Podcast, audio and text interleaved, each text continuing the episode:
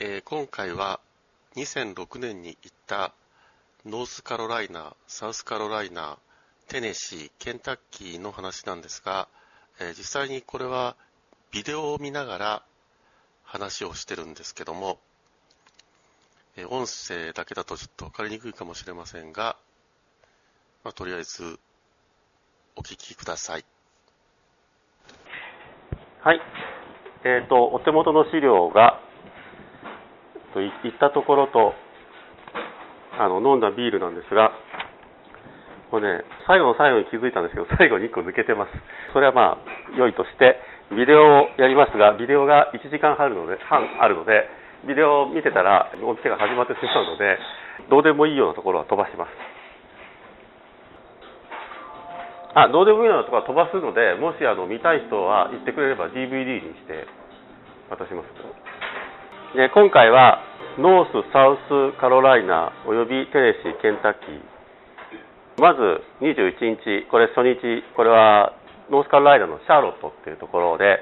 アルタネイティブビバレッジっていうのはですね、ホームブルショップです。ホームブルサプライなんですけど、これまたの名をホームブルアドベンチャー。これはあの立派なホームページがあるので見るとすぐ分かるでこれかなり面積的にも広くてでここでケグを3本買ってつい先週ぐらい届きました。1ヶ月半。その近くにある酒屋さんで酒屋はあらかじめ調べてかつあのこうシングルって言うんですけど6本単位じゃなくて1本ずつ買えるそうなところを、まあ、事前調査をしてですね、えー行くことになるこれもあの着いたのが結構午後なので、もうこの日はそんなにあの、あれなんですよ、動くっていうこともできずに、この酒屋さんと、ホームブルーショップと酒屋さんと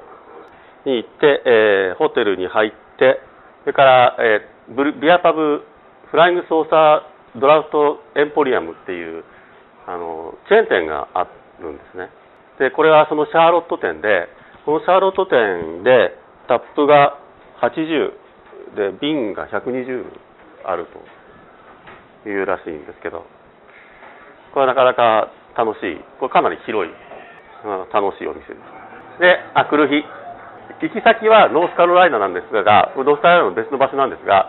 途中サウスカロライナに入ってから行きます。こう道を走ってると巨大な桃がありました。これはあのこう道路脇にある売店なんですけどやっぱ桃を売ってるんです。けど桃が名産らしい。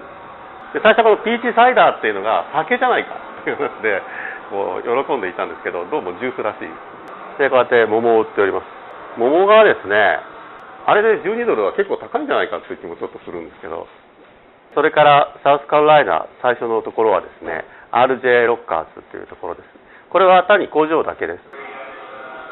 これはそんな大きなところではないみたいでしたね。これがねミルなんですけどあそこにフォークリフトで持ち上げてマッシュタンのとこに持ってってグレインを引くという感じみたいです。ボトリングは冷蔵庫のところについてて多分冷蔵庫の中からチューブが出てる。ボトリング。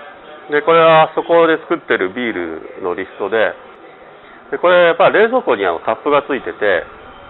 でこれもう適当に飲んでいいって言われて適当に飲む、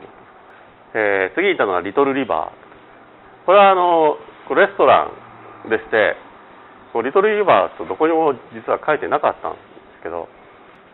ごく普通のレストラン。なんですがその裏側にですねあのブルワリーがあります。これがね大量にどんぐりかなんだかなんだかがすごい量落ちてるんですよ。まあ多分こうお店の地下ですねこれはね。これがなんとこれぐらいの設備。ほとんどホームブルーのホームブルーでももっとでかい人いるんじゃないかっていうぐらい。これがあれですね設備。これはストレージですね。でかいケグで置いてあります。これに匹敵する小ささはあれですね。デンバーにあったあのディクソンっていうのがもうまさにホームブルーみたいなのがあるんですけど。もう今やってないんですけど。これはあのなんかすごいキュートな設備ではあるんですけどビールはかなりひどいのでまあ別に行かなくてもいいなっていう。あの、ホームページにこの写真が出てるす。ごいちっちゃいんでこうちょっと見てみたいなとは思ったんですけどビールはあのこうはるかに期待を裏切るものなんか大麦を育ててるらしいそういうことをやるとろくなことにはならないという トーマスクリークブルワリー。これは割と大きいソーダ設備なんですがそのなんかおじさんが案内してくれるんですけどなんとここではビールを飲ませてくれなかったんですね。のであのこうテイスティングリストには入ってません。これはあの今のタップがですねあの我々が行ったフェスティバル用に今準備してるこのこのあくる日がフェスティバルなんでするように今準備してるタップだったんです。はかなり普通に大きい。これなんか奥にねちっちゃいシステムがちょっとある。んですそれはなんか細長いケーブルを5ガロンケーブルを使ってます。これはねリリンスなんですかね。ボトルリンスみたいな。これフィルターです。シートフィルター。これペットボトルであの両側にちっちゃい炭酸ガスのカートリッジがペットついてで冷蔵庫に入れてでなんかピッと押すとがビールが出てくる。このブルワリー変わってるのは一角にホームブルーショップがある。んですすごいちょっと狭い。本当に一角でしかないんですけどなんかちょろちょろっと売ってる。であと T シャツとか売ってる。T シャツとかグラスとか。でノースカロライナに戻ってきます。これはあのスーパーナチュラル系スーパーでビールを買いにこれね割とこういうなんていうんですかねそういうナチュラル系のところって割とそういうマイクロ置いてるところが多い。これがフェスティバル当日。えー、ブルーグラスフェスティバルっていうフェスティバルに来ました。これはあのノースカロライナのアッシュビルっていうところで。で入場はまあいつもの通りチケットを交換してパンフレットとグラスと腕にあのリストバンドをつけてもらう。これはですね道なんだか駐車場なんだか単なる空き地なんだか分かんないんですけどとにかく路上です。これはオープン直後なんでまだあんまり人がいないんですけど。でこのフェスティバルはもう1日きりです。なんかこれで、ね、去年は野球場を借りてやったらしいんですけど今年は貸してくれなかったらしいもうもうやるなって言われたでそれぞれのブルワリーがこういうなんか屋台っていうかテントを一個一個出してやります。なんか絵売ってる人がいるんですよね。もう誰が買うのか不思議なんですこれあのまだ始まった直後で最前列に2人だけ座ってるんですでそもそもブルーグラスっていうのはなんかカントリーウエスタン系の音楽ででそれはもちろんあの青いブルーグラスなんですけどそれとブルーイングのブルーをかけてブルーグラスフェスティバルっていう。でこの音楽とあのクラフトブルーのフェスティバル、まあ、椅子があるんですね。音楽聴くよっていうかっていうわけでもないかもしれないんですけど、えー、これみんなステージ向いて椅子が置かれる。これ持ってくるのかな？そして。だからポップコーンを作ってる人がい。るあと手で。ここら辺は、ね、フードブースですね。食べ物屋さんがやっぱり屋台を出してこれはなんかチャイニーズヌードルかなんかだと思うんですけど。これはねなんかイタリアンだかなんだか知らないけどなんかよくわかんない。でこれはあのその前の晩にビールを買いに行ったスーパーがですねミネラルウォーターとかなんかいろいろ置いてあります。これだいぶ人が増えてる。これはもうかなり後半ですね。もっと大変なことにすごい人になる。これがそのアッシュビルの多分中心街でアッシュビルって要するにそうすごい田舎なんですけどあのこんな田舎なのにあのビアフェスティバルをやると日本の恵比寿よりたくさん人が来るっていうのがすごい。これも酒屋さんです。ワインハウスっていう酒屋さんでこのまま大したもなかったんですけどこれ何も買った覚えがない。それからジャック・オブ・ザ・ウッドっていうこれあのパブ。これブルーパブなんですかねあのグリーンマンっていうブランドのあのお店ですそれで、ノースカロライナを離れるんですが、途中にチェロキーっていうところがあって、お土産物が、これはね、ガソリンを入れにこう止まってるんですけど、シェルで。そこら中に、まずあの、ハロウィンのかぼちゃやら、こう、お土産物をやたら売ってる店があるね。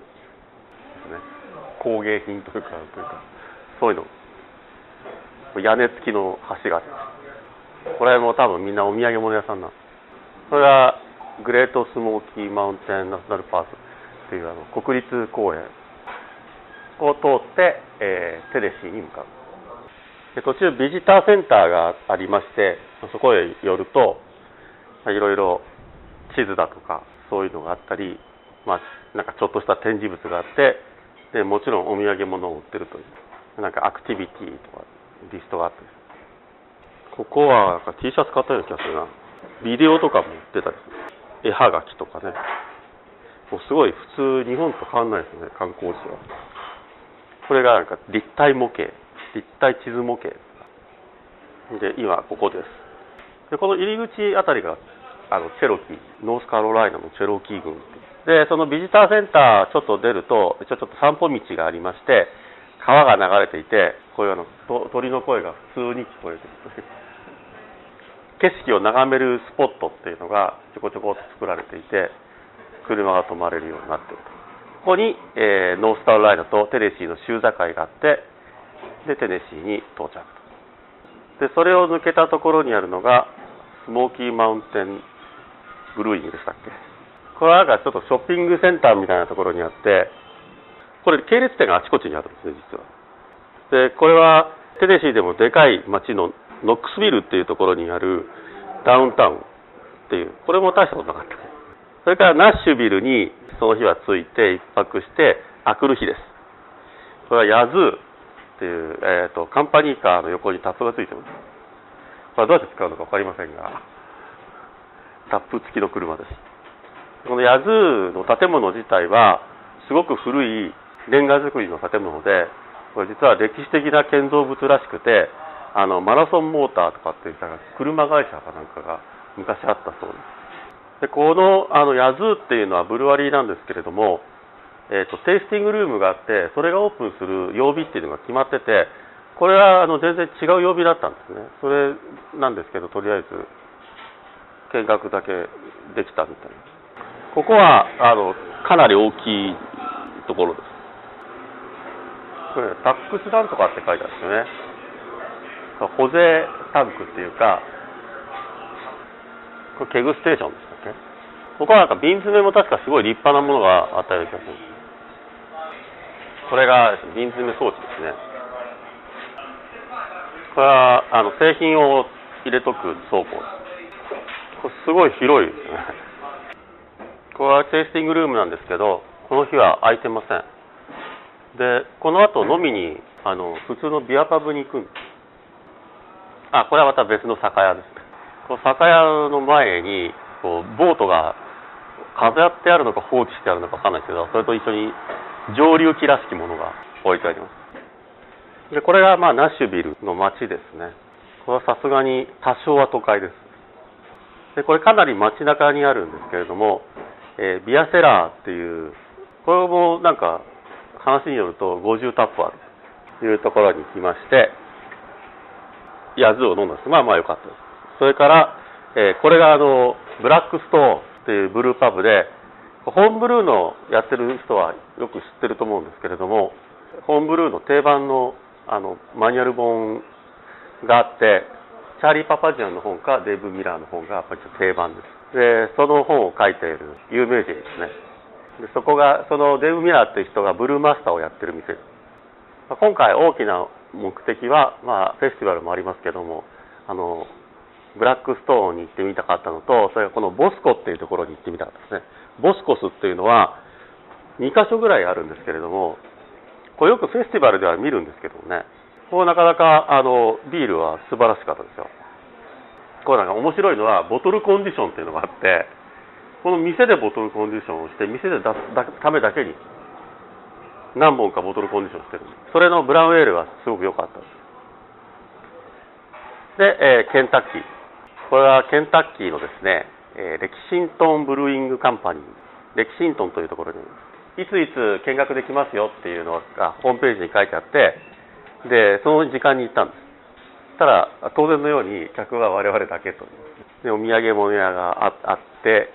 これ、アルテックっていうなんかバイオテクノロジー系の会社が持ってるブルワリーで、そのアルテックっていうところがイースト作ってるらしい。でそのイーストでそのビールを作ってる。設備的には結構大きい。これなんかあれなんですね、マッシュタンとケトルがこう、グラビティで動くような感じですよね。階段状に作られてる。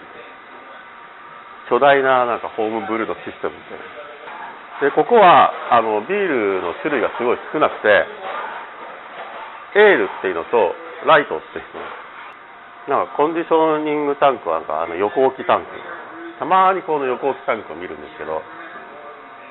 まあ、ここはなんか、ブルワリーの工場が結構綺麗な印象がありますけどね。すごいなんかそのゴミとか全部片付けてある印象が。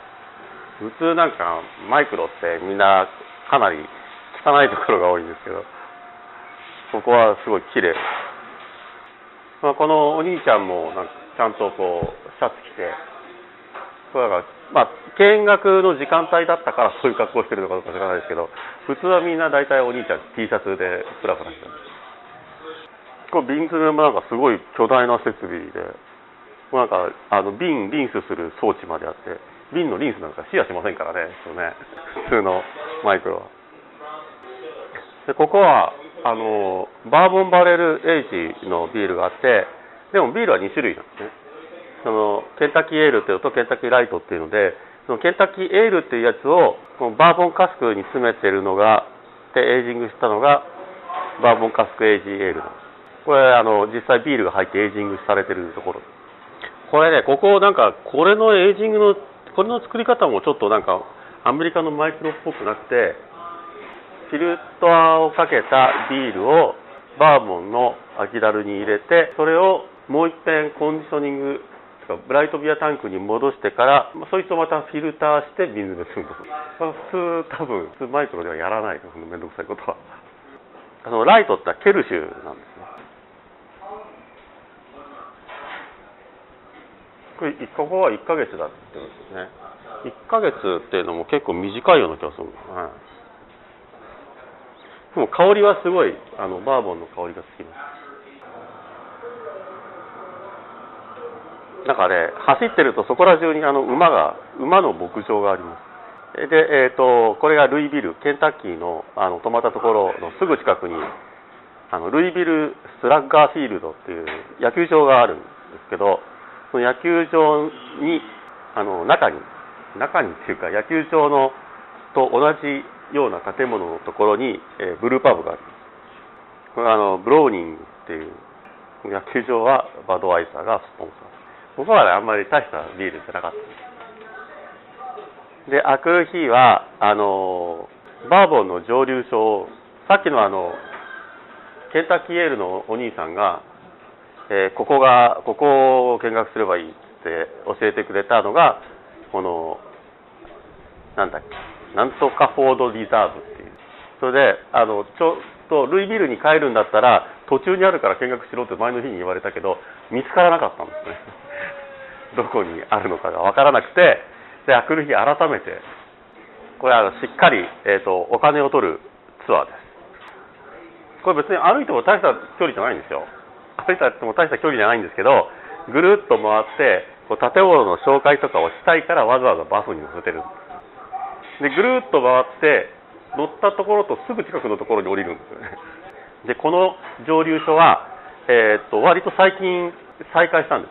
す。でずっとクローズしてたんですね。でそれを復活させたプロジェクトがあってそれでこう生き返った蒸留所なんです。で建物はだからものすごい古いんです。歴史的な建物みたいな。ここが蒸留所なんですけどそその建物の外にレールが走ってるでこれがそのできたウイスキーとかを輸送するためのレールなんです別の建物に別の建物って要するにそのえっ、ー、と樽をエイジングさせるような建物とかに運ぶためのレールが置いてあるんですね。まあ今は多分使ってないと思うんですけど。これもまさに多分日本で蒸留所の見学行くと、まあ、おそらくほとんどこの通りのことが行われるんではないかと言われるぐらいもうおじさんが丁寧にこう作り方から何から全部説明してくれます。のでこれはちょっと飛ばさないとですね長いので飛ばします。これは、えーと、コーンと rye と barley が malted barley があって、えー、これを使って作りますみたいな話をしてます。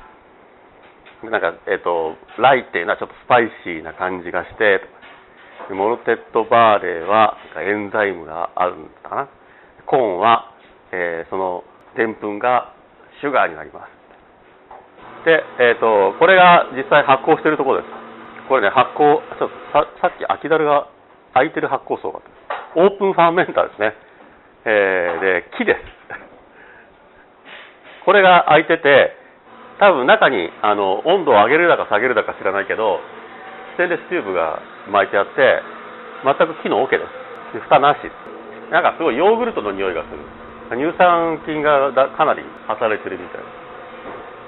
なでこれがマッシュタンでマッシュタンはあるんですけどケトルってないんですよどうもなんかそのマッシュタンである程度もうもうあの全部やっちゃって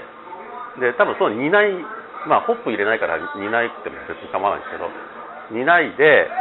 あのロータリングもしないででできたのだとそのまんま全部あの桶に放り込んでるんじゃないかともうあのグレインごとグレインっていうかトウモロコシから何から全部。だからこのおじさんがこう永遠と説明をしてくれます。入れてすぐっていうのはあのあんまり発酵してないんですけど入れてしばらくこれは立ってる桶なんですね。でブツブツブツブツいって時々そこからゴボーっとこうなんかこう出てくるんですけどで前あのスコットランド行った時に蒸留所見学した時もすごいいいスキーなんですよ。匂いが。ものすごいいい人の匂いがする。多分この段階ではもう味だとかどうだとかっていうのはもう一切蒸留してしまうんで、まあ、関係ないんですねほとんど。で、えーと、こうサワーマッシュって、えー、あの酸っぱく乳酸菌をあの発生させて、えー、行うや手法でやっててでそうでないところっていうのも若干あるそうですけどほとんどはサワーマッシュ。これが蒸留してるところです。であそこにあの蒸留した液体が蒸留後の液体があそこから出てます。で一番端っこにはなんかあの比重計が置いてあって。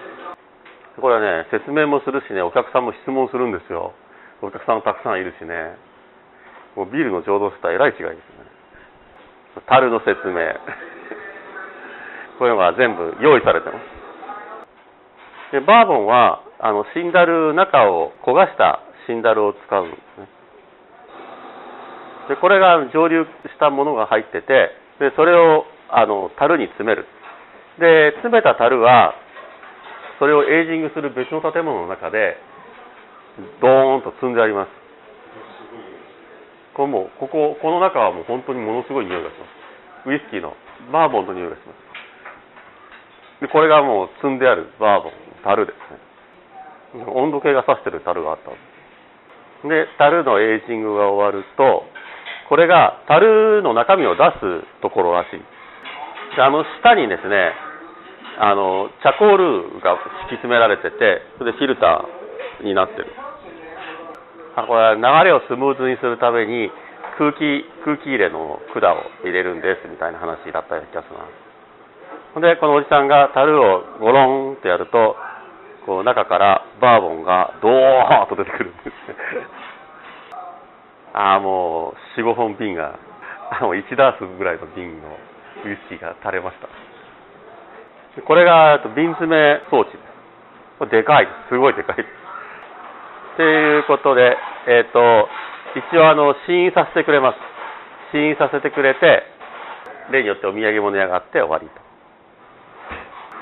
でこれは、えーと、ルイビルにあるブルーグラスブルーイングっていうところで、確かブルーグラスブルーイングって何箇所かあって、工場だけみたいなところも確かあったと思うんです。ここはブルーパブ。で、ここもなんか中見せてくれたんですよ。これはあのごく普通のアメリカのマイクロですね。あのいろんなものが散乱してて お兄ちゃん T シャツ着ててっていう。これで15バレルとかって言うんですね。確か。これ電気なんか電気つけてあげよう。って電気つけてこれはなんかあれですね。ガスかなんかだったんじゃなかったっけ？あのなんかスティームジャケットかなんかじゃなくてここはなんだっけな？まあまあだったんじゃなかったっけ？この B はまあまあなやつもあった。結構。これはあのケグとか入れてあるとともにあのパブのサービングタンクにもなっててここのでかいタンクからタップにつながってる。これホップの在庫がこれはすごいたくさん。いろんな種類のホップが鬼のように置いてある。これ楽しいですよね。ここすごいいろんなもの作ってるんですよ。あのひもうすごい多品種醸造なんですよ。だからケンタッキーエールとはえらい違いで。こういうところで働くと多分楽しい。これあそこに黒いのがあるんですよ。塗ってあそこが黒板になってるんです。でチョークで書いてある。これはなかなか便利ですね。何のためにやるか分かりませんがボトルツリーが。これは別のあの冷蔵庫を見せてくれてここはあれが入ってるんですよ。バーボンバレルが。温度が多分違うんですね。で置いてあるのはカスクコンディションのカスクとバーボンバレル。このバーボンバレルはオールドフィッツジェラルドでした。ここは100日置く3ヶ月置く。でこれは出てなかったんですね。バーに。でこのバーボンバレル以外に入ってるのはこうカスクです。だからこうセラーテンテンプラチャーなんですよねきっとね。さっきのとこは普通に普通にあの低温冷蔵庫です。からこれが、えーと、リカバーンっていうこれ昔はカリフォルニアとかにもあったんですけどみんな撤退しちゃったんですけどこれすごいでかいんですこれなんとあの量り売りコーナー。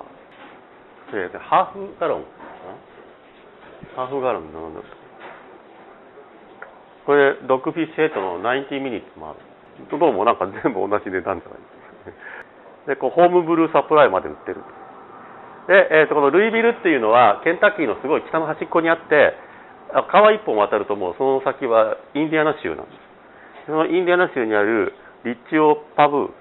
リックハウスっていうのと、まあ、それと一緒にあるんですけどニューアルベニューアルバニアンっていう、えニューアルバニーっていう町がその州境すぐのところにあるここは、まあ、ここのビールもたくさんあるんですけどここのじゃない、えーと、地元の別のインディアナのビールとかミシガンのビールとかも置いてあって、まあ、なかなか楽しい。でこっち見るとニューアルバニアンって書いてニューアルバニアンブルーインカンパニーって書いてあってで扉のところにはあのリッチオーバーベキューとかって書いてあるこれが、えっとね、最後のと最後に行ったカンバーランドっていうところでこれはルイビルにまたケンタッキーに戻ってきてるんですけどこの設備がまたすごい小さいんです。これこれがその設備です。こんだけです。こうほとんどホームブルーの世界です。ということでえーと、以上ダーッとですが終了で、えーと、ビールを。どっちあ、えっ、ー、とあの WIPA の方がいいですよね。えっと今日はのビールはですねあの全然ケンタッキーニューえっとえっとノースカロライナサウスカロライナテネシー全く関係ないです。全く関係なくレフトハンドコロラドのレフトハンドの WIPA のボトルコンディションのでかい瓶。ともう一つはフルセール。